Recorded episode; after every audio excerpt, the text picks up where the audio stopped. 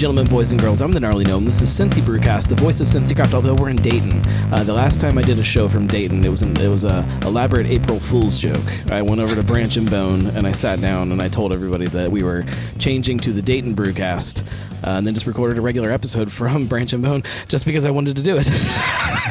and uh, uh, this is not an April Fool's joke, uh, and we're not really uh, talking about a Dayton brewery. Um, although we are at a Dayton brewery, we're uh, at Moeller Brew Barn because I think that they are the only place in downtown Dayton that opens early enough on a Tuesday afternoon for us to sit down and record.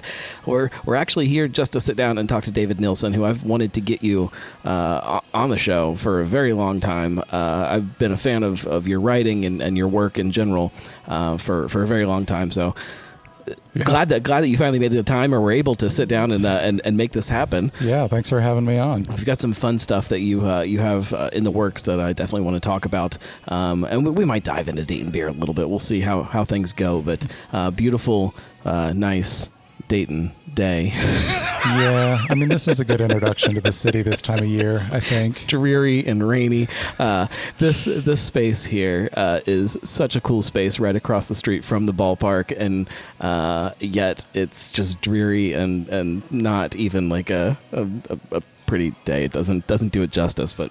Yeah, they Um, got a pretty prime location here. This this is a nice piece of real estate to you can get a you can patio sit on on. the patio upstairs and just watch the baseball game. Yeah. Like I don't I don't know of another, uh, especially in this part of the country, another brewery that has anything like that. Even No. in other parts of the country, like it's it's always some kind of big beer brewery that might have that space. Like it's it's it's. It's awesome. It's Yeah, uh, for it's really cool. There's a lot of fun stuff happening in downtown Dayton. Um, we might have to talk about it actually. Absolutely. the more I start thinking I'm about always it. willing to give a sales pitch Uh, let's uh, let's start with you though. Kind of give people a rundown. Uh, who are you, and uh, um, what is your relationship with with craft beer? Yeah, so I'm a full time beer writer and educator. Uh, was doing a lot more events before COVID, so now I'm doing more writing than events, but uh, lead tastings and pairings and educational classes and things like that. Write for regional, national, international beer publications. Uh, also run a podcast called Bean to Barstool that looks at the intersections of craft beer and craft chocolate got into beer in a pretty boring and pedestrian way for a white guy in my 40s. You know, just started drinking IPAs and, and things like that back in the 2000s. So you you did get into beer kind of later in life like that. Uh, So I turned 21 in 2003, and I would say 2005 or 6 was when I started drinking craft beer. I really wasn't, I didn't come over from drinking, you know, bricks of Miller Lite or something. Uh, I, for whatever reason, like many people, had the opinion that beer was trashy and wine was fancy. And so Right. instead of drinking shitty beer, I was drinking shitty wine. Uh, and had a friend who worked at a liquor store and uh, turned me on to a few different things. I think I had, you know, some Blue Moon and Sierra Nevada Pale Ale. And then uh, there was a camping trip my family took to the Upper Peninsula of Michigan. We've been going up there since before I was born, even. Uh, and there's one gas station in the town. And my sister and I went in to grab some beer to take to the campground and found Great Lakes Edmund Fitzgerald and Bell's Two Hearted. And bought both of them because of the labels. Didn't know anything about beer.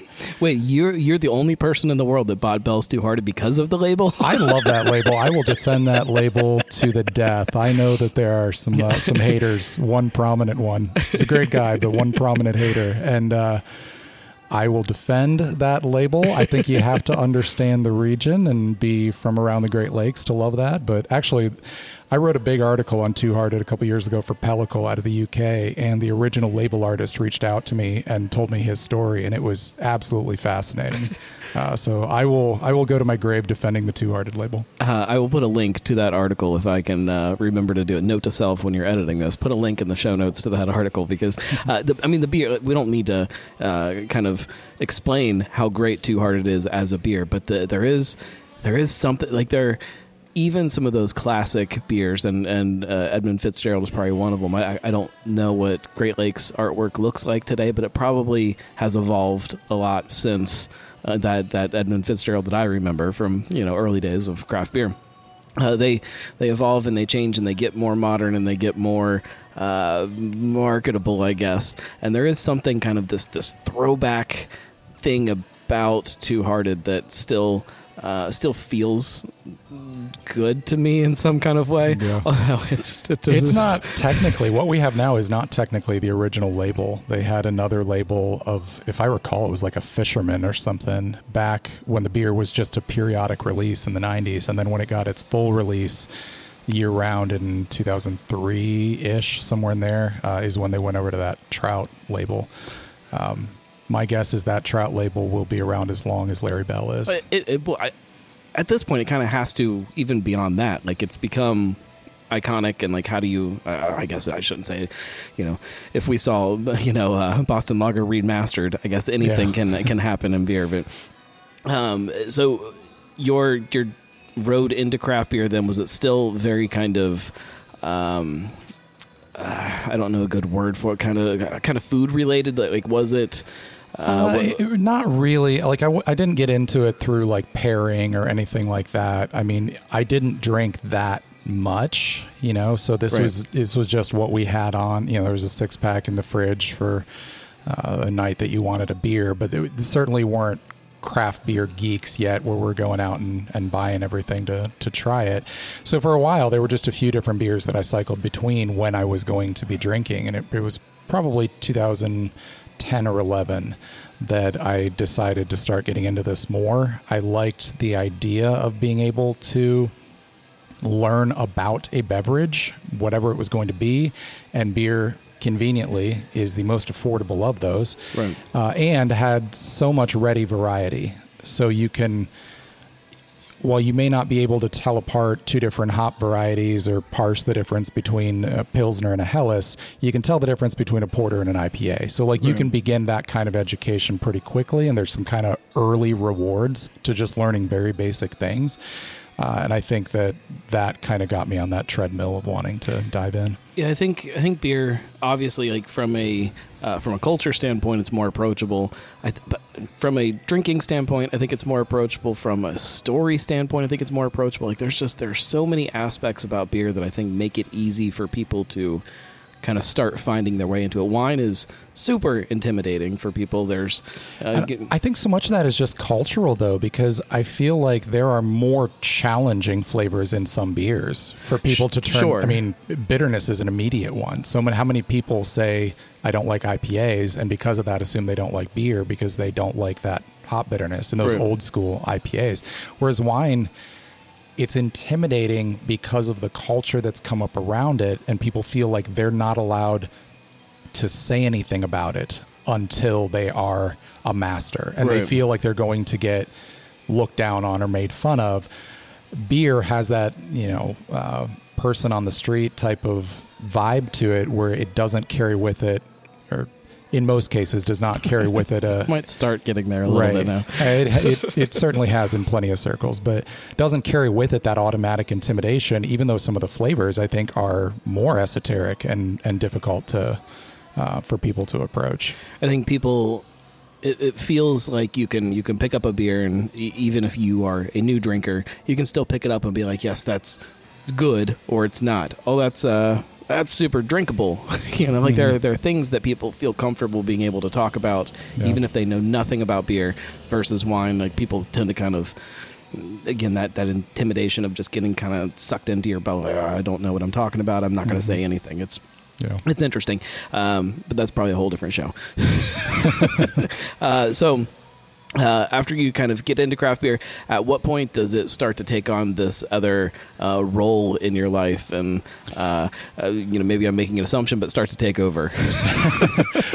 Well, you know, like I said, I started learning more maybe 2010 or 11, and it was kind of a, a steady growth for probably the next four or five years of just you learn more, you think you understand beer, and then it's like, oh no, okay, there's a whole nother layer. And so you go back through everything that you understand and you deepen it just a little bit, and you keep Right. doing that over and over. Uh, I was in a job in 2016 that I was. I enjoyed the work. I did not enjoy the work environment, and so I needed to get out of that. And I had already started kind of more intentionally building my beer knowledge, working toward uh, getting my certi- certified Cicerone um, exam taken. Had started doing like some free tastings at our public library, just doing like educational talks there and stuff. And decided, you know what? Why don't I just like dive in all the way on this? I'm already, I already was doing writing, you know, doing uh, literary reviews and all sorts of stuff. So I was like, why don't I just see if I can make a go of this, writing about beer and, and food and drink in general. And so uh, quit my job at the beginning of 2017 and started from the ground up, started building my freelance career from there and, and then just steadily uh, learning and growing from there. Got my certified Cicerone uh, certification shortly after I left my job, and uh, then got my advanced Cicerone. Let's see, I passed that in 2021. I think that's right.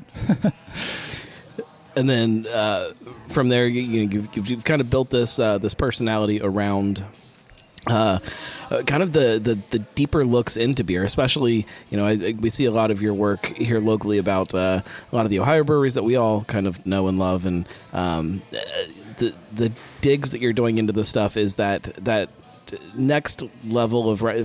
this is maybe one of the problems about beer is that it is so approachable and uh, anybody can um, easily kind of talk about their, their mm-hmm. relationship with beer and it, it, it leaves a lot of kind of very surface level um, uh, written interaction with the beer and the breweries that are around us, and mm-hmm. you don't see, I think, as in depth uh, uh, peering into that as you as you might some other beverages, uh, be it you know wine or, or mm-hmm. even bourbon. Like you, I guess bourbon's kind of hitting that that more mm-hmm. approachable side now too. But um, you know, especially kind of the wine world. I think when you when you see people write about wine, you see a lot more in depth writing about it. Whereas beer for so long, you, we're not getting that, and so seeing people like you that are that are kind of taking that time. And there there are plenty of people around the country but uh, for us here in Ohio there hasn't been a lot of that that we've we've gotten to uh, be exposed to.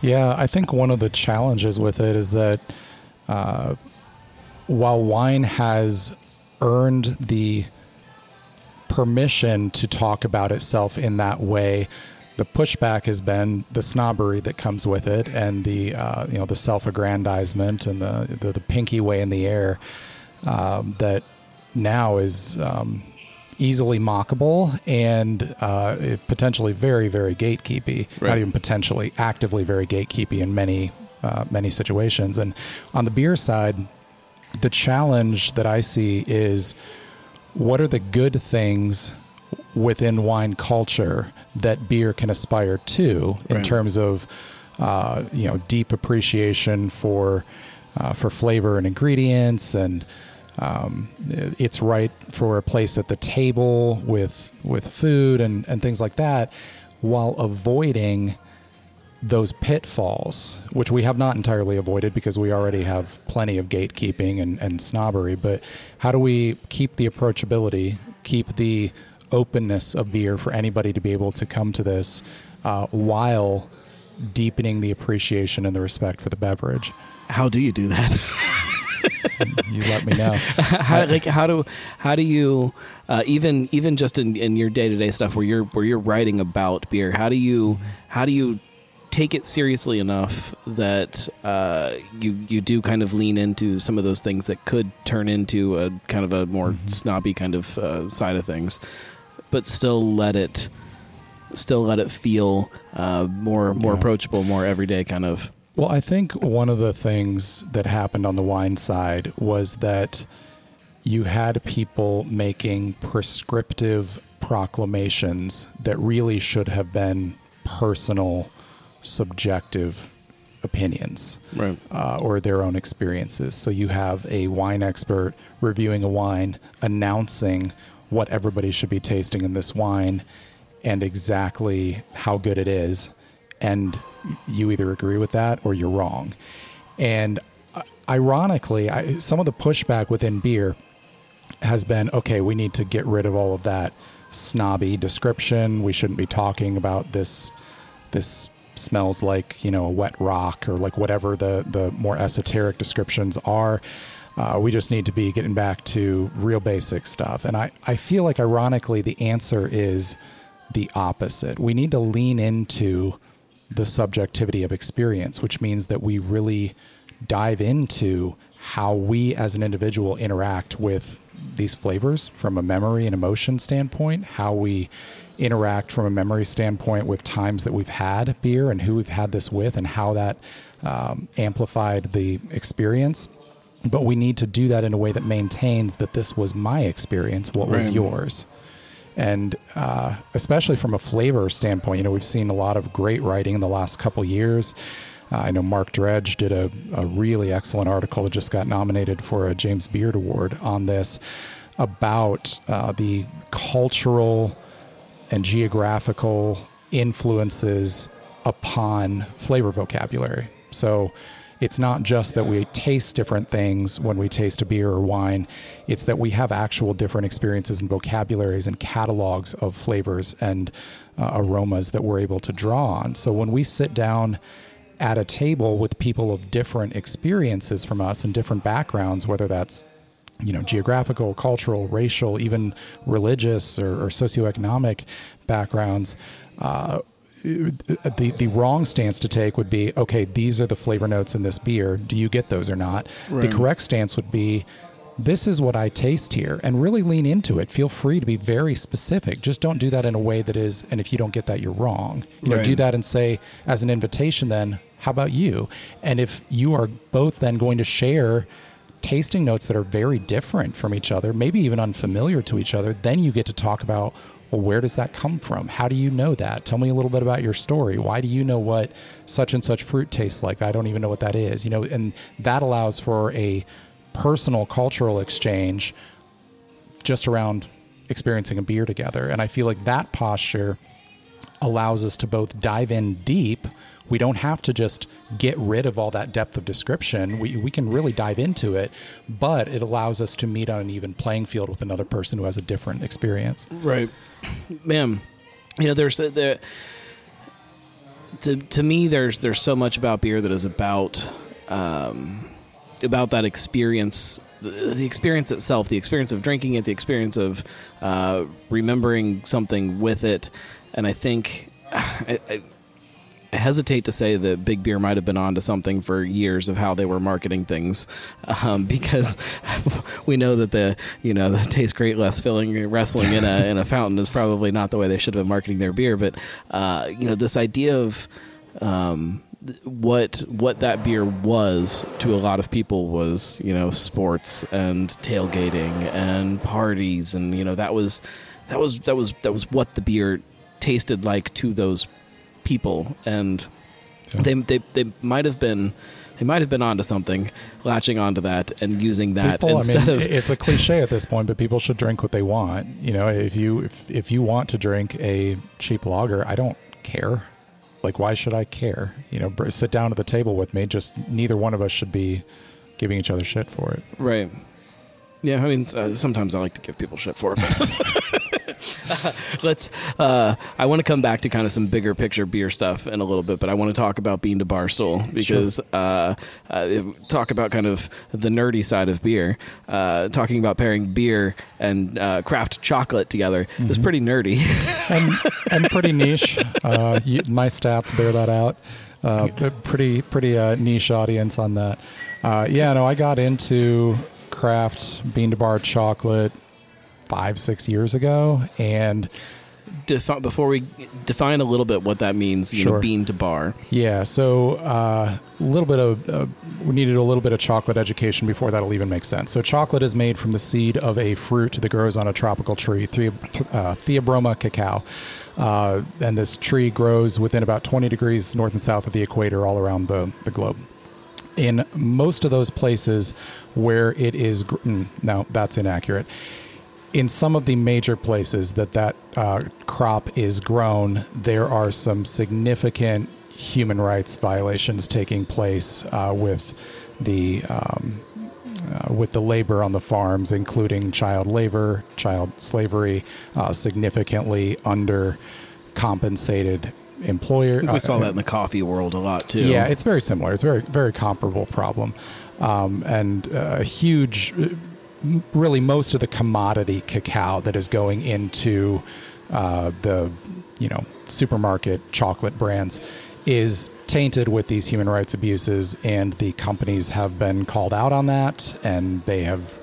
Uh, there was a Supreme Court case about it a couple years ago. They know about it, and they just keep, keep kicking the can farther down the road and saying, "Yep, we'll get there. We'll we'll fix this problem," and they're never going to. So, sounds sounds like big business to me. yeah, absolutely. So, um, the bean to bar chocolate movement sprang up uh, about, I mean, it, it began in the late 90s, but really kicked off about 15 years ago or so um, with makers who had two goals. They wanted to both make sure that everybody along the supply chain was being taken care of, you know, adequately compensated, not abused in any way, uh, which meant that the cacao was a lot more expensive. Uh, and with that, wanted to do similar to what uh, the early craft brewers wanted to do, wanted to provide more flavor and quality and, and variety. So the term bean to bar refers to the process of making chocolate from the cacao bean all the way through the entire process. What most of the, the candy makers are doing is somebody else is processing that. They're getting kind of a, a blended chocolate liquor that they're then using to make their confections from. Uh, bean to bar chocolate makers are getting the beans traceably, transparently. They know where it came from. They're getting reports that say how much it cost and and uh, you know how much uh, farmers were paid. And uh, there are a few different organizations who are vetting those sources to confirm that everything is uh, running as it should on the ground. Uh, and then they are taking that and they are doing the work to process that all the way through to a finished chocolate bar. The bean to bar chocolate world, more broadly, we're, we're referring to it more as the craft chocolate world now because it is entirely possible to be making ethical and delicious chocolate with chocolate that somebody else made and then you're remelting.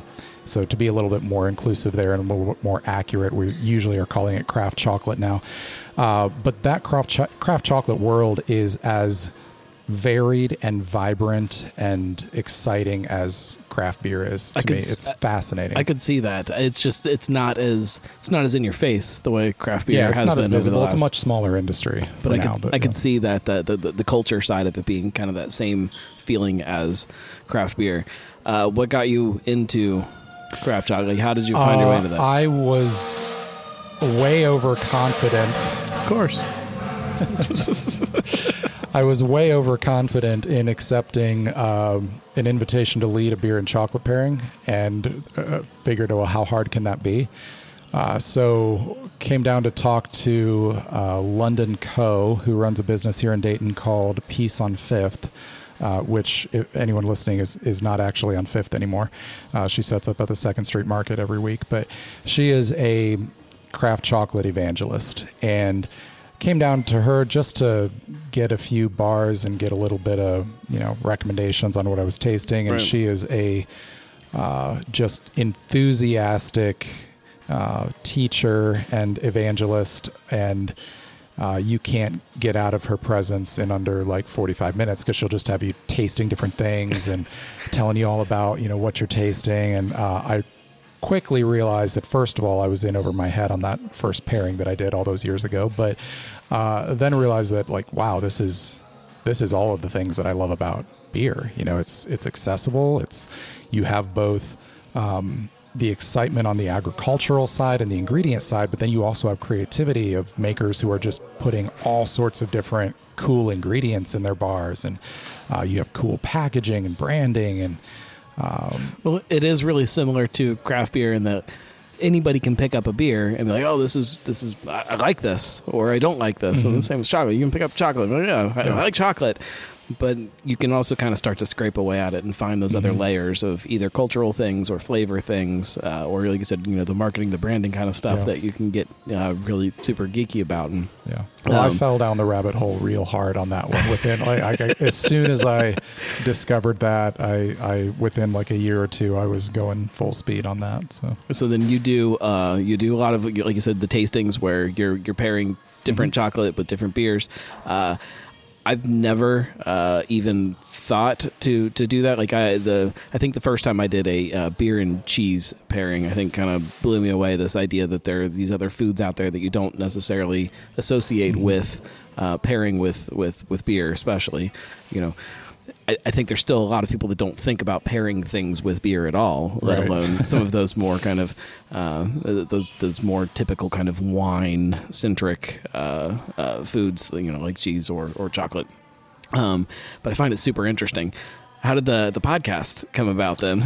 Yeah, there was a few different things behind that. I mean, one, so I, I got the idea to launch this in early 2020, actually before the pandemic started, and There was, I there was a what? yeah, I know, right? Uh, you might have heard about it in the news. Um, I wanted to do. There's a couple different motivations. Uh, for one, I was just fascinated by this, nobody was exploring it. I didn't feel like anybody beyond, you know, the occasional beer and chocolate pairing that would pop up at a brewery or something. Nobody was actually giving attention Right. to the overlaps here. And I'm like, is anybody else seeing like all the stuff that these have in common? Um, so I just wanted to explore but also I recognized the need to develop a platform alongside the freelance stuff I was doing. I didn't really have any kind of anything that I was directing people back to. You know, I was Right. doing all these freelance articles and events, but they were just kind of these one-off things, and uh, wanted to build something that both had a lot of flexibility in it. You know, I can explore a lot of different things from that basis, um, but also then was kind of a home base for people to funnel back to. And the, uh, you know, I hate the the terminology of like needing to build a platform and a brand, but let's be realistic here. So, if as a, a freelancer, I wanted something that people could kind of, um, you know, reference back to as my home, sort of.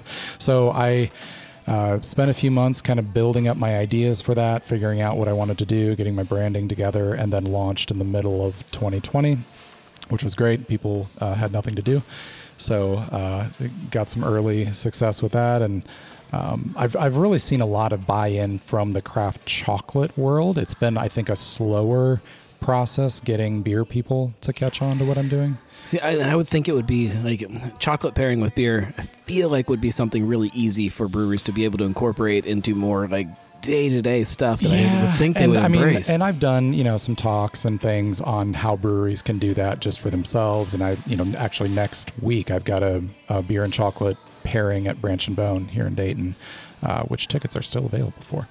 Um, but you know what I'm exploring on the podcast isn't just pairing. You know, I'm doing uh, how makers on both sides work with the same ingredients, uh, collaborations between chocolate makers and breweries, uh, exploring just flavor, just how we interact with flavor, and using beer and chocolate as examples. But not, it's maybe a little bit more agnostic than Yeah. needing to be beer and chocolate. And um, so within all of that, just kind of like geeky deep dive stuff, I've noticed a lot more eagerness from chocolate people to just kind of go along for the ride with that. Whereas I think a lot of, and it could be just because we have more media saturation with craft beer. There's, you know, there's tons of podcasts like the one we're on um, that beer people maybe see that and think, uh, chocolate. Okay. I'm not, maybe I'm going to set that aside and not Right. pay attention. So, I, I mean, I've even started to see, you know, with with this show, you know, this uh, like you said, that fatigue of uh, content creation and podcast or uh, bloggers or whatever it is coming into places uh, from from the breweries, especially. Like, oh, another one, you know. So Yeah. it, it, didn't used to be that way, and uh, I think um, everybody's exhausted right now in general. Sure. especially with staffing. People are like, what? Really? and we'll we'll probably talk about that a little bit here in a minute when we talk about some bigger picture stuff. But uh, the the project that I definitely want to talk about that I am super super thrilled about is this uh, this final gravity. Yes. Uh, talk about it. How did it happen? What is it? Uh, explain it to people. Yeah. So last summer, uh, I wrote and created a self-published zine about pairing beer and chocolate, the Bean to Bar Stool Guide to Pairing Beer and Chocolate, or something like that. I can't remember the title. Uh, and there was nothing on the market that was a guide. What to, is what is a zine first? You have to explain that a little bit. Right. So a zine. When I say a zine, I think a lot of people hear that and just think I'm uh, I'm saying a magazine. A zine is a self-published, staple-bound, usually uh, home-printed publication that can be passed around or sold very, very easily. And it's sprung up, I mean, its roots go back to subversive literature throughout the ages. Uh, but zine culture here in the United States really took off in like the 80s and 90s. Um, you had it's a very punk rock thing, is yeah. a lot of a lot of music w- was about that. I mean, you didn't have the internet, you didn't have an easy way to share information, and none of the major media outlets or publications were necessarily covering the niche interests was, that people had. It was a blog had. before blogs, right? No, it, that's exactly what it was. It was a printed blog. Um, so anybody could make one of these. You know, a teenager in their bedroom, you didn't even have to. It could be handwritten and Yeah. then Xerox. Like it didn't even have to be typed. Um, there was no barrier to entry. It was extremely democratic and egalitarian, and these could just be given out to friends. They could be traded with pen pals uh, in the other side of the country. There were zine shops where these were actually sold. You had zine fests where people could go and either buy a whole bunch of zines from other makers or you know offer swaps and trades and all sorts of stuff. It was a really really cool uh, way of publishing and uh, still still alive and going, even though it is not as is not filling maybe quite the essential role that it had Right. initially. But there's still a thriving zine culture out there. Uh, and I've you know I've had people asking me over the years like if I'm going to write a book and you know, what are you going to write about, and I certainly have considered it, and especially when I was looking at this pairing zine, there was nothing on the market about pairing beer and chocolate. But then I was thinking like okay, let's say I can get a book for this. Let's say a, a publisher decides that's an interesting enough idea. I am now selling them my entire platform. Like I am now giving them the rights to all of the knowledge I have about this topic, and I'm going to make about a buck because nobody makes any money Right. selling books, especially not at the at least not making money at the, the scale that we'd be talking about selling this. Uh, so I'm going to do all of this work, not make any money, and I've just given away my entire platform. So I, uh, of course, there's some there's some prestige that goes along with getting a book deal, and I was like, you know what? I think I can swallow the pride on that, and I can make this thing, and I can keep it, and I can sell it for myself however I want, and change it as I need to. If I need to update it, I don't need to worry about an entirely new edition needed coming out. I can go into the file and I can fix the word or you know change whatever the thing is.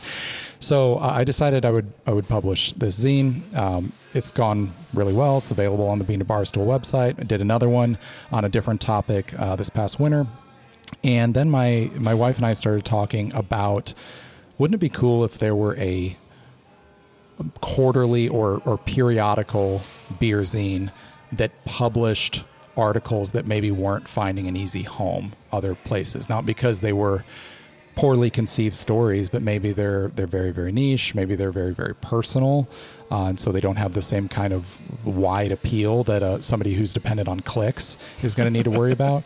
Um, wouldn't that be cool? And we can provide, you know, we can we can provide one more paying market too for beer writers, as we're generally seeing markets close for that. right? And you know, with the very very low cost of present, per, uh, printing a zine and and creating it, like you don't actually have to sell that much to not be losing money on this. So, um, started building the ideas around it and uh, decided to call it Final Gravity. And uh, our first issue is going to come out in June. It'll be quarterly after that. Uh, you can pre-order it on beantobarstool.com or support us on Patreon. You can subscribe uh, if you do it through Patreon. And it, our first issue, I'm finishing up laying it out right now, and the stories we have in there are absolutely fantastic. Just great beer writers writing really personal stories that I feel like we're not we're not seeing in a lot of places. Well, and it's it's not just articles about beer. It's not just people talking about this Right. this this next beer that's coming out. yeah, we're not out. doing anything not- newsy or like uh, you know trend coverage or that kind of thing. Like it is much more like in depth human connections to like the stuff we've been talking about, human connections to beer. Um, and what's one thing that we're doing with this is it's not just freelance beer writers. We are actively uh, trying to get people in the industry to write. So we've got Right. a couple uh, uh, Betty Ballas from Fibonacci, uh, Betsy Lay from Lady Justice Brewing out in Colorado.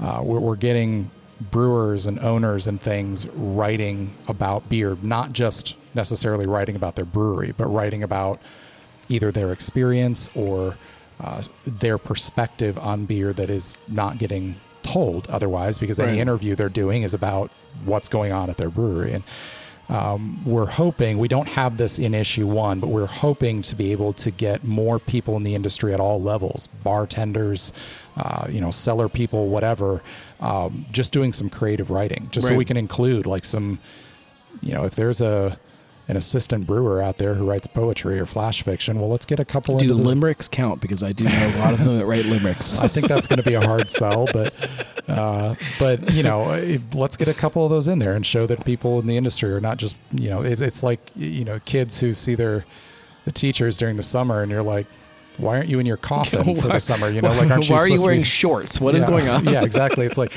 you know, people in the beer industry do other things. Well, and, and, and from a bigger kind of perspective, uh, kind of a nerdy writing perspective, uh, writing has has gotten its butt kicked because of the internet and because of you, you talk about writing for clicks, and uh, it's it's a difficult thing if you're running a website and you're trying to put out content to find that balance between Mhm. you need traffic and you need people clicking on stuff and you want to you want to write things that, that actually mean something and feel something and that's Yeah. that that balance is very hard to hit. Yeah, and I, I I don't blame editors, you know, who have to who who have to consider that when they're looking at a story. They might agree that an idea is a great story, but they know that it's not going to get clicked on, I- and so it's like I don't I don't blame them, but there's got to be somewhere to tell these stories. I think a lot of a lot of new bloggers too that I, I've noticed people start writing the way they see things being written, and so they start seeing these big publications Mhm. putting out stuff and like, okay, well, this is how I'm supposed. This is what an article is Yeah. supposed to look like, and it's like, oh man, Yeah. it's like I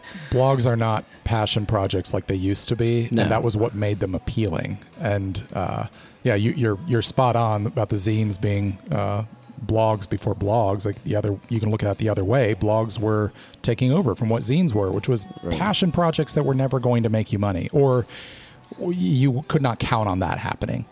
Um, and now you're absolutely right. I mean, somebody starts a blog and it's right away like five IPAs you need to be drinking right now or Yeah. something. It's like I, you, you have to know I don't care. it's it, I, I, there's almost and I, I've never actually put it into uh, uh, an organized uh, document or something, but like I there is like a, a, a like I said a balance you have to hit. Like I I find myself now like okay like this month I want to write about this and this, so I have to write X amount of uh, news articles also, and I need to write you know three of those uh, Yeah. you know best IPAs you need to be drinking right, now just yeah, to kind of yeah. get that side of the traffic taken care of and then get this and we do, get this. you know, we do demonize, you know, listicles and things. I remember when I was first getting into beer, I liked those because I just wanted, I just wanted to see what was out there. Sure. You know, it was a low barrier to entry, like way. I like the just kinda- conversation that happens Yeah. around it sometimes too. Yeah. And it starts the argument on the bar. You know, like Yeah. it's uh, did It you just see? can't be did you see doing. what he said was the best IPAs? right.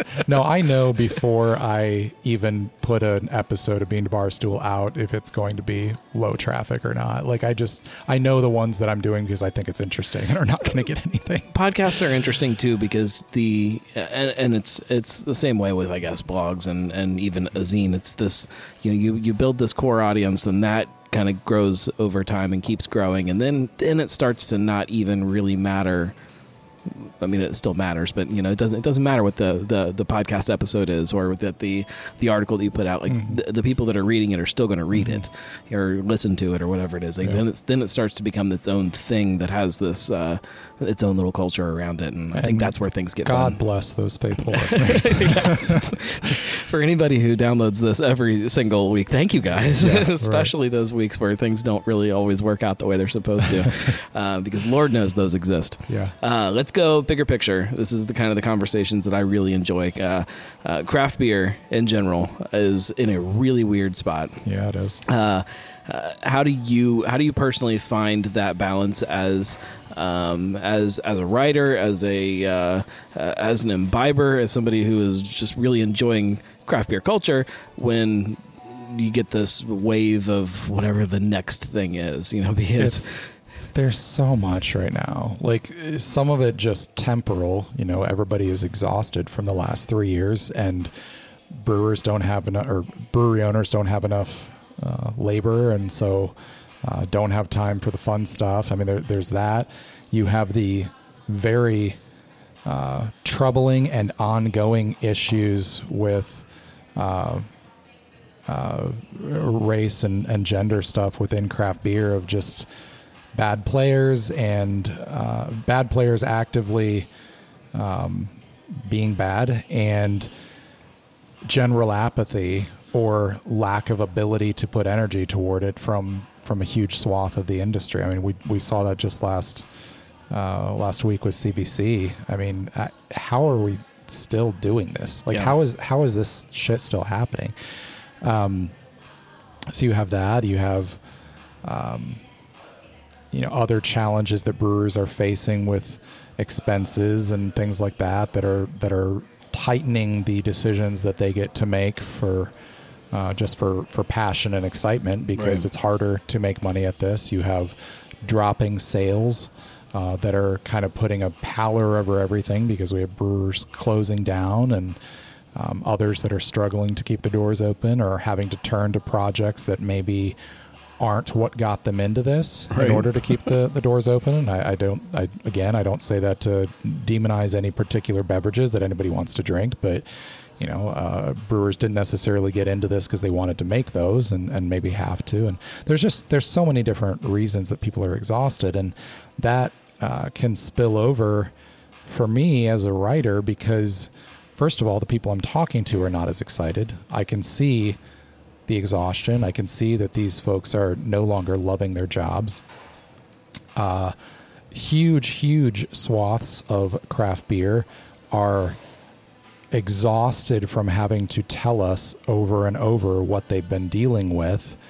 Um, you know, women and uh, persons of color and, and uh, LGBTQ plus folks who have been dealing with uh, this shit for forever, and um, you know, the, ever the, the industry is uh, not responding to them as it should, and so uh, on my side, uh, that both hurts to see that that's happening, and also uh, narrows the band of what kind of stories feel worth telling. You know, like I, uh, if I'm excited about an ingredient or about a beer, well, how do I celebrate that uh, and act like this other thing isn't going on? Or how do I how do I reach out to that brewer who is dealing with that and expect them to just excitedly tell me about their new hop that they're working with when like they're not being treated like a human being in the industry. You know, like it's that kind of stuff is exhausting uh, for me as a writer, and I obviously not anywhere near the level that it is for the folks who are uh, actually dealing with those problems. And so,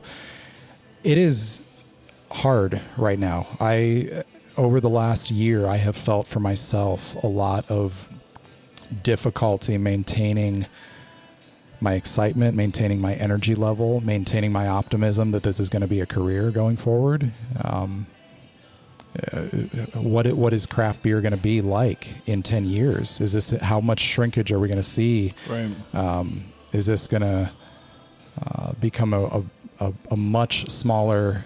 Um, that's probably oversold. But is this gonna is this gonna shrink to the point that now I have to worry about whether or not this is even a thing I can justify covering? And um, although I think some of those reports have probably been overrated a little bit about uh, losses in market, but um, it's exhausting. And I some days I do better than others. But I I've had conversations. With, I I've talked with a uh, malt house owner a few months back who you know obviously he's doing something very different than I am but still is in that position of like he's not a brewer. He's watching brewers and having conversations with them. And he was saying the same thing. He's just like man every time I talk to a brewer to sell them malt I can just tell that they are holding barely holding on. You Yeah. know they're exhausted. It's like I really hard to then tell them well okay buy our malt now or very hard to get excited with them about this new product that you've got when you can tell they're trying to keep the lights on and like it's just it's it's exhausting all Well, around It, also becomes harder than to uh, to when you see somebody that then decides that a huge part of their uh, their taproom presence or their sales are going to be a cotton candy flavored seltzer or whatever the next thing is. because that's what people are just yelling about and what people are clamoring. It's like you get tired of fighting that fight when you have these other things that are happening too, or you, you know the the list of things that you're dealing with as a as a business right now as a craft brewer uh, is so long that it's like how do you how do you keep how do you keep going down this road and fighting this battle when uh, in the grand scheme of things it's so far down on your list Yeah. as a as a person And that's the thing. Like you have these much bigger, very, very legitimate issues that are sitting over everybody. Economics, uh, all of this, all of the the industry's failures with DEI stuff. That it's like anything else is immediately less important than that, which should be. But those things that are less important are also probably the fun little things that got you Right. excited about this. And it's it's yeah, it's it's a I, I don't know what we're going to be looking at in a couple years of what the industry is going to look like. Uh, I mean, on on on one side of things, I think the the consumer, as far as beverages or taste or uh, being interested in better products, is is higher than it's ever been. Uh, I think people are. Uh, are primed to uh, experience craft beer or craft food or, or anything in a in a better way than they've ever been. But it's it's also happening at the same time that all these other big big issues are kind of coming to a head and uh, it, does one tear the other apart and Well, also with that, you know, just keeping this purely to the products themselves and setting aside that bigger picture stuff for a minute, uh, that excitement across food and drink segments, in some ways, while it was one of the goals of these early craft beverage or, or craft food industries has also circled back around and kind of hurt the individual segments where that interest is somewhat segment agnostic now. So, especially we're seeing that with Gen Z, where uh, we're being told repeatedly that they are not loyal to to beer, to wine, to Right. anything. They're drinking a different thing anytime they're drinking, which makes sense when you have achieved the success of getting all of these industries to actually be doing cool stuff and well no kidding they're trying all these different things. That's and that's cool well, but that's, for for years that's what craft brewers were telling people to do. Like just mm-hmm. try new things. Try something that you haven't tried before. Well and i think the very one of the one of the very things that makes craft beer so appealing the variety the fact that there's so many different classic styles and then beyond classic styles you've got so many uh, things you can do with with different you know adjunct ingredients and uh, hybrids between that. The very thing that made that exciting is also what uh, made it impossible for people to understand. Right. Like uh, you can do beer education all day. 95% of people are never going to care enough to actually understand what those different styles are and create any sort of like systematic understanding they just want to like they just want to enjoy what they're drinking. They just want to maybe try something new. But so that very excitement that made a very small subset of us decide yo we're, we're all in. We're going to learn everything there is about this. Also turned and kind of was a barrier for a lot of people getting in because they look at they look at all of craft beer and see okay there is way more here than i'm going to be able to understand so i'm just going to kind of sit back and i'm not going to bother. Where uh, maybe with another beverage they might have a little better luck at least getting a lay of the land. Right. Uh God, that's kind of kind of depressing to think about. yeah i know uh, this is uh, this has been depressing me for the last year or two what uh, wh- what gets you excited about uh, craft beer in the craft industry right now? I get excited when I see new stories from uh, people who probably would not have had access to the industry uh, 5, 10, 15 years ago. Um, you know, uh, persons of color and women and, and, and different things that uh, were more aberrant success stories earlier on in the industry and noteworthy just because they existed. Now it's like, okay, we're actually seeing some people get to like put themselves and their culture into what they're doing in really, really cool ways. So I get excited about that. I, you know, I still get excited about ingredients when people are working with cool stuff. I mean, that's that's kind of the, the part of the basis of Bean to Barstool was like brewers who are actually working with ethically sourced cacao and doing really cool things with it. I still get, you know, geeked out about, Right. oh wow, you're doing what process? You know, you're doing, you're using an ingredient how? Like that's that's really really cool. Um, and I think uh, seeing, and this is something that I have to do more as a spectator, but seeing the excitement for beer popping up in places around the world that you would not historically think of as beer cultures has been really cool and something that I, I think for those of us who, if if we do end up um, maybe disillusioned a little bit with craft beer here in the U.S., depending on what happens with the market in coming years, might be where we go to get those recharges. You know, places like uh, Vietnam and uh, South Africa and like places, Brazil. My goodness, Brazil has an amazing craft beer scene right now. Like uh, places that f- somewhat followed along with um, the U.S.'s craft beer scene, but have uh, are incorporating ingredients from uh, their own culinary Right. traditions and things like that. I think is just so so cool. I was talking with actually the the episode of my podcast that's going up today is with a chocolate maker in Hong Kong who is uh, working with a brewery there to uh, make a chocolate bar with with beer ingredients. But like there's craft beer everywhere and i Right. feel like because it's younger and newer in some of those places it still has that vibrance and that that newness and excitement around it uh, which i think is really cool But maybe they can learn from some of the mistakes that we made. right exactly yeah and maybe do it a little different. But uh, if people want to know more about you, about any of the projects we've talked about, what's the best place for them to go? Yeah, sure. Uh, well, you can learn more about me specifically and see what events and freelance writing I'm doing at davidnilsenbeer.com. I'm also David Nilsen Beer on Twitter, Facebook, and Instagram. BeanToBarstool.com is where you can find the podcast and the Bean to Barstool blog, as well as the shop where you can order all the zines that we just talked about. Uh, the Final Gravity zine that I mentioned that is forthcoming, you can pre order on BeanToBarstool.com or uh, from the Bean to Barstool website. You can get to our Patreon to subscribe or support us there. And you can follow Bean to Barstool on all of those same social platforms as well. I appreciate you making time for me. Yeah, thanks for inviting me on. Working on some really, really cool stuff. Uh, a very different, a different side of things than I think uh, we often deal with on on my side of things with with this show or with any of the stuff that I do. So I, I appreciate it a lot, and I'm so excited to see all of this, uh, all of this happen. Especially, man, that that final gravity is going to be so much fun. Yeah, I am so excited about it, and uh, I'm I'm so excited about the stories we already have in there. We're lining up the stories for issue two already, and it's it's going to be awesome. So definitely check it out. uh, get on there, support it, guys. Uh, uh, and speaking of support, if you want to support this show, uh, you can go to the gnarlygnome.com slash support and you can uh, you can find our Patreon page there or just share with your friends. That's really kind of the way all of this stuff keeps growing. Just uh, tell somebody that you think would like this about it and uh, it'll keep growing. And we'll be back next week. Uh, we have another kind of Dayton-ish show next week. I promise it's not Dayton Brewcast. It's just just pure luck. Cincy Brewcast. It's the voice of Cincy Craft.